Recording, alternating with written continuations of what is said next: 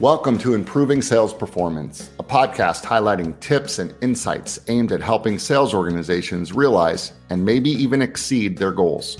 Here, we chat with thought leaders, experts, and gurus who have years of sales experience from a wide range of industries. I'm your host, Matt Sunshine, CEO at the Center for Sales Strategy, a sales performance consulting company.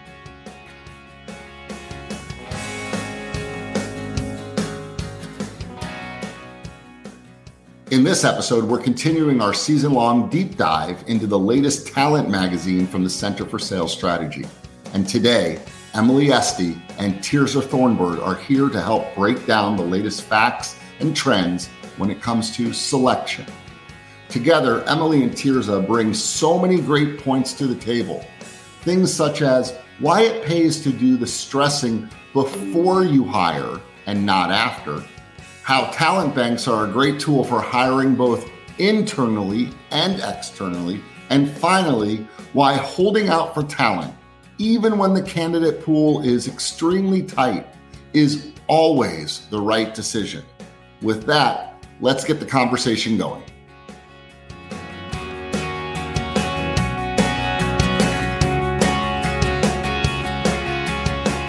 All right, so what are some of the biggest trends when it comes to selection?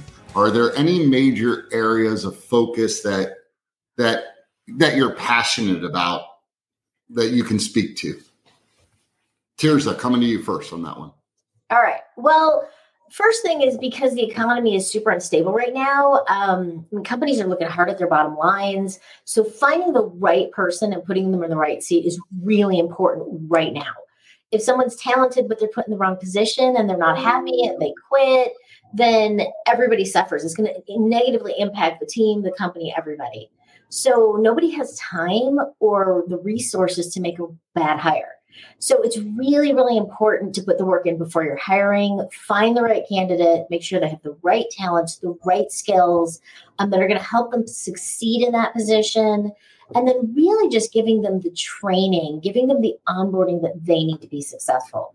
Really important to put that that training and that that onboarding thought into focus right now as opposed to doing it after you hire this person.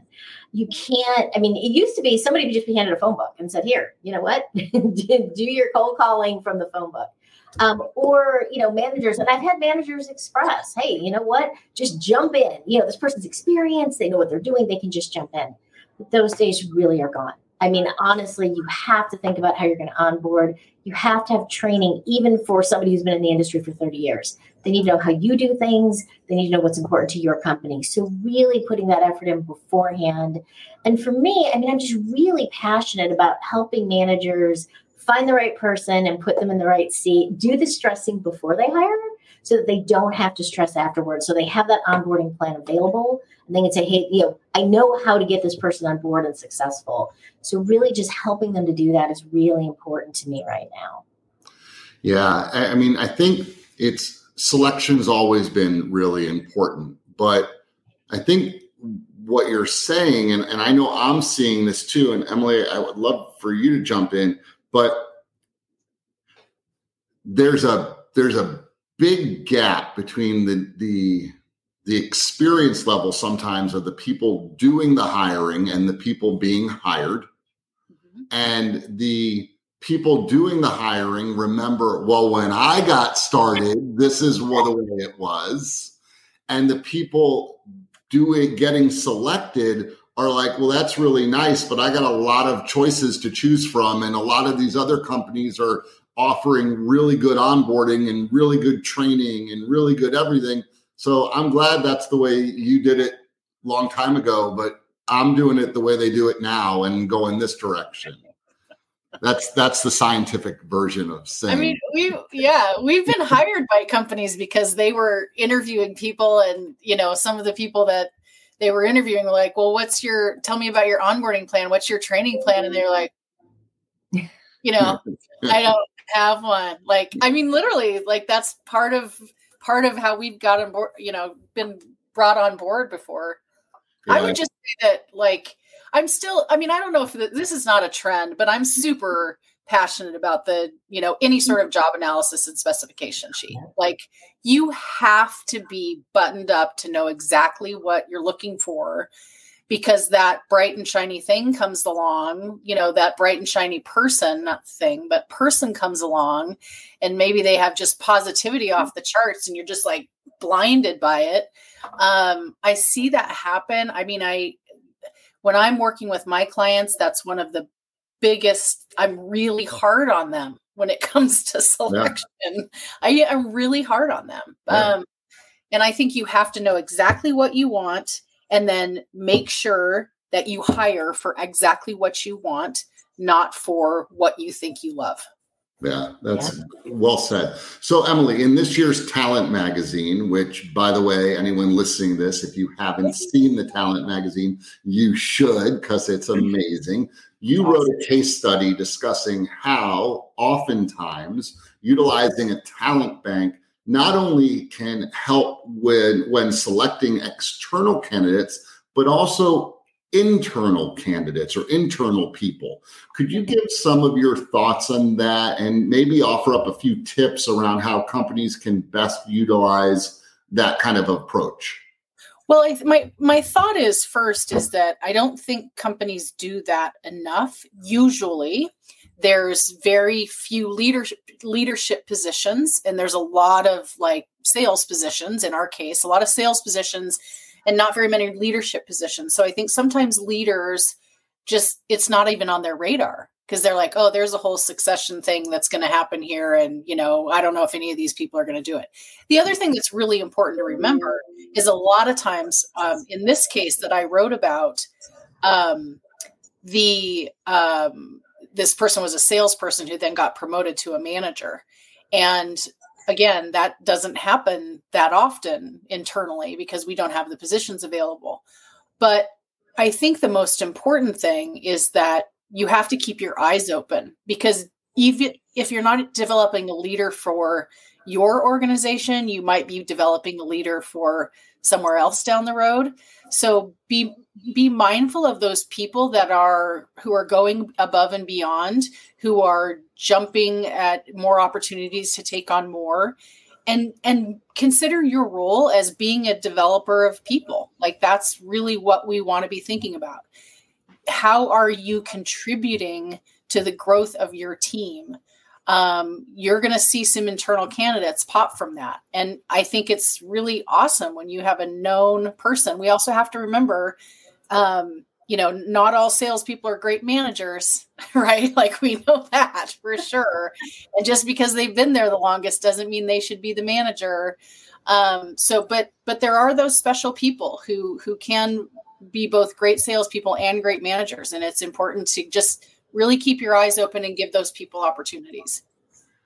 Yeah. yeah, well, well said. And I, I really like the way you you focused and and and spent a, a few seconds talking about the fact that we're people developers first right. and foremost. That's what we should be doing. I mean, and you're right. Sometimes we don't have in our own company the opportunity to help to give a position to right. someone, but that doesn't mean that person still shouldn't get that position. And I know this sounds so like people listening probably like, are you saying we should like make people leave our company? But sometimes they do, and that's okay. Yeah. But I mean, if you're that person that, I mean, do you know, like, okay, great. So you're that person that develops people and maybe they go someplace else, but how do they feel about you for the rest of their life? Right. And how, how what kind of good branding are you going to get from that particular person? like, you know, like they're going to spread that reputation all over the place. So, I mean, what? They either good come things to happen when you do the right thing. Exactly. Right. Good 100%. things happen when you when yes. you do the right thing. Yes. So let me throw this out there. This one, this question's for either one of you. Uh, the gig economy. Um, we've heard a lot about the gig economy over the last couple of years. Um, it has brought about new challenges in terms of selecting and evaluating um, freelancers and and contract workers. Is are there any unique considerations that should be um, that companies should have in mind when hiring in this context? So to say, I have. Oh, I would say I have an interesting view on that just because I was a contractor and I did that for a couple of years. And then the right position came up and I mm-hmm. moved into that position and I've been there ever since. And so, honestly, still talent's important. I mean, when you're trying to find the right contractor, they need to match you know the talents that you're looking for because you're potentially hiring for somebody that then you might hire full time later on so you don't just want to hire thinking, ah, they'll be here for you know, a little bit of time and then we don't have to worry about them. And then the other thing is you also want to think about your team's culture. Yes, maybe they're a temp worker or maybe they won't be in the office all the time, but nonetheless, a single person who doesn't fit on the team can really wreck your team if you hire badly. So you want to make sure your contractor aligns with the culture you've built um, you know are they going to be honest? Are they going to be you know fit in well with your team even if they're not working with the team full time you might want to take the temperature of your team make sure that your full-time workers are not worried that they're going to be replaced by contractors because that's the other big concern right now is is my job in jeopardy because they're hiring part-time people or they're hiring contractors. Are they going to you know lose me? So people are worried about the economy. You want to make sure that the team knows, hey, you guys are good. We're just bringing on somebody who's going to help out, and then make sure that person fits in on the team as well. Yeah, I love all that. The only thing I would say is I think demonstrations of work are important, right? Like, is there a portfolio? Is there, um, if you're hiring somebody to, you know, freelance video or freelance editing or whatever, we need to know that they can do that job because we don't have the opportunity to train those. Right. That's part of the reason why you hire contractors. So I think demonstrations of work is the only thing I'd add to what Tirzah said. Yeah, and I just want to double click Tirzah on something you said um, about the culture.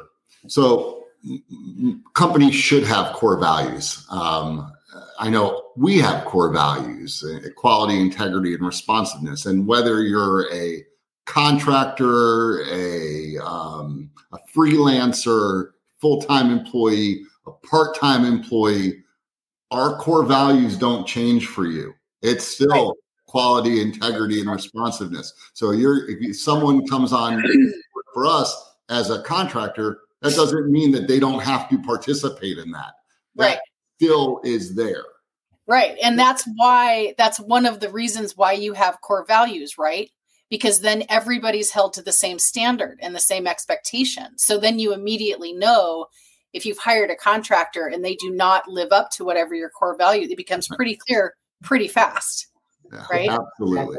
Yeah, so, contractors are great. I love. I, I, actually think it's um it's good for a I lot of companies to be using contractors and freelancers. I think it's smart, brings in fresh perspectives, yeah. um, brings in new ideas um, maybe helps you accelerate and get things done faster than you than you could allows you to scale up and down based on based on your your needs, needs yep. but talent experience and fit still important yep exactly all right, Tirzah, this one's coming at you because you had an article in the Talent magazine where you talked about the 90 day quitting trend and how to overcome it, which what a provocative headline that is. I know everyone's like, what does she mean? So mm-hmm. why is it why is it that so many new employees walk away around the three month mark? And how can companies best ensure that they aren't fueling this trend?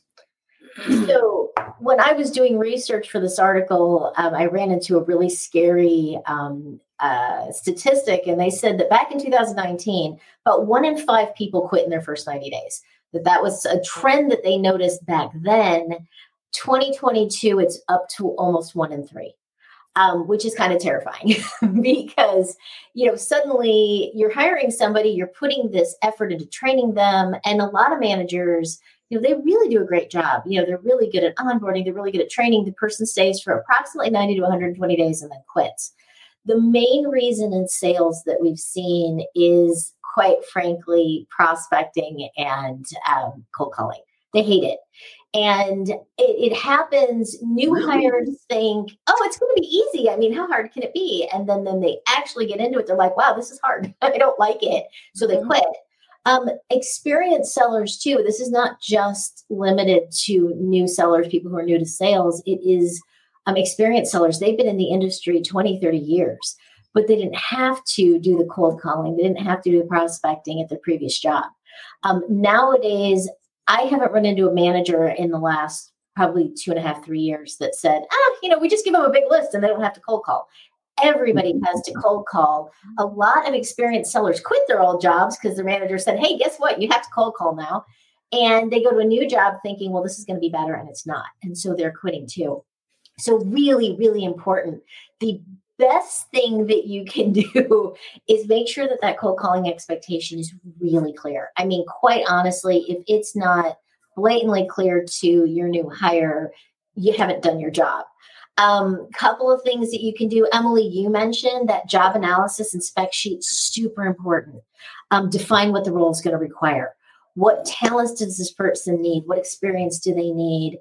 Um, what are your must-haves? I talk to a lot of managers who get blinded by the shine. Somebody has an awesome personality, like we love them, we want to make them ours. But they ignore the fact that this person does not have their new business development talents. So it's really important. What are my must haves before I meet the person? And, you know, before I even look at their assessment, what are my must have talents? What can I not live without? Then you can ask, you can create your job posting and you want to make sure you're fishing with the right bait. I'm looking for a hunter. And so, therefore, this is the language that I'm going to use to make sure that person is excited, they're competitive, they're a hard worker. Um, you know, you want to make sure that, you know, that job posting is fitted for the right type of candidate. Also, your internal referrals. Reach out to the person who has that experience, who is that hunter, or who is that person who's great at developing relationships, and who do you know? is there somebody in your professional network is there somebody in your personal network that's going to that resonates with them if they say you know i was thinking about it you know so and so they'd be great at this job awesome i want their contact information i want to reach out to them really important to make sure that you're looking for the right candidates and then that you give them that assessment so they know you know, so that you know hey they've got those talents or you know they should have been great but those talents are just not really there i'm a little concerned um, I tell managers all the time, definitely listen to your instincts. Person might say all the right things, but if you've got kind of this sense, uh, you know, I'm, I'm a little nervous here. Listen to that instinct. Are they saying the right things, but maybe not demonstrating it? Make sure that this person is going to be good for this job. Um, definitely do, you know, try and get feedback before you hire. What do their talents look like? How are they going to work together? How are they going to fight against each other? Um, and then again, really important to think about how are you going to make sure, first of all, that the cold calling, the prospecting expectation is crystal clear. And then also, can you have them demonstrate that? Um, I'm a huge fan of having them bring in a prospect list. Hey, here's a hundred people that I can call on in my first couple weeks on the job. Great, let's look at that. Hey, some of them are, you know, being called on by other by other people. Some of them do not meet the qualifications that we need they're going to see that list dwindle and that's going to be a real life oh hey it's not as easy as i thought it was what is this going to look like okay who would be other people that you would call on because your list of 100 people just dropped down to 50 yeah. that's the real life this is what it's going to be like there are a lot of different ways that you can kind of audition that job but definitely doing that so that they understand what cold calling is going to be like in real life so they don't get on the job you put that training in and then they quit at 90 or 120 days yeah, yeah, I think that's that's great. And the more experience that you have with that, the better. Let's. I want to. I want to. Um, I want to use that your answer to talk a little bit more about referrals. And Emily, let me come to you on this one. Um, employee referrals has been proven to be a very effective way. In fact, our research would say it's the most effective way mm-hmm. um, over the years to find quality candidates in your experience or your expertise, how can organizations optimize their employee referral program to help them make those smart hires and, and get more in the in the pipeline, get bring more to the talent bank? Anything you're seeing out there right now? Well, first of all, I have to say that that's how I got my job at CSS was from an employee referral. Um, and I think that's, I mean, I think that's how we do a lot of those hires. Yeah. So, yeah. Um, so the first thing I have to say about this is your employees, employees will refer candidates to a company they love working for, first and foremost. So, if your culture isn't in check, you probably need to look at that. If you are asking for employee referrals and you're getting a lot of like blank stares, then that's probably your first sign that maybe the culture needs a little reshaping. but beyond that um i think and even with that sometimes you're likely probably going to have a smaller group of people who will really do this for you it's probably not going to be everybody. I mean, we know some people are just better at recruiting than others, right? Like we know that. Um, it's a talent that we look at.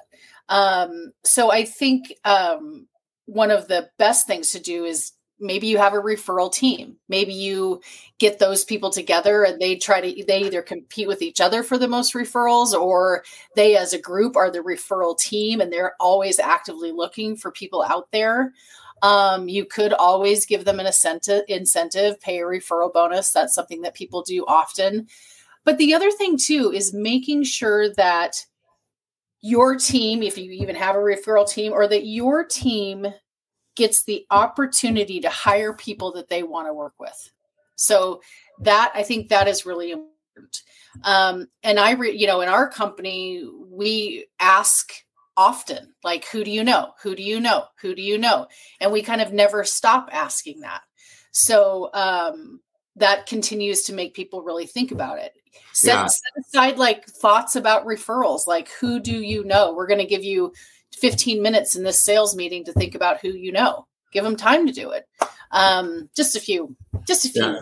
reminds me a lot of the nominator process that 100%. Right, not not who do you know that's looking for a job who do you know that is really good at, at this. this. yes yeah um, you know the other other thing i'll say about this and this came up in a talent in a talent focused management workshop recently t- uh, tfm um, and i don't remember who said this so and i'm going to butcher the quote so how about that? I don't know who said it, and I don't even know what the quote is. I don't even know if it's true, and I don't right. know who said but it. I get the gist of what I'm about to say.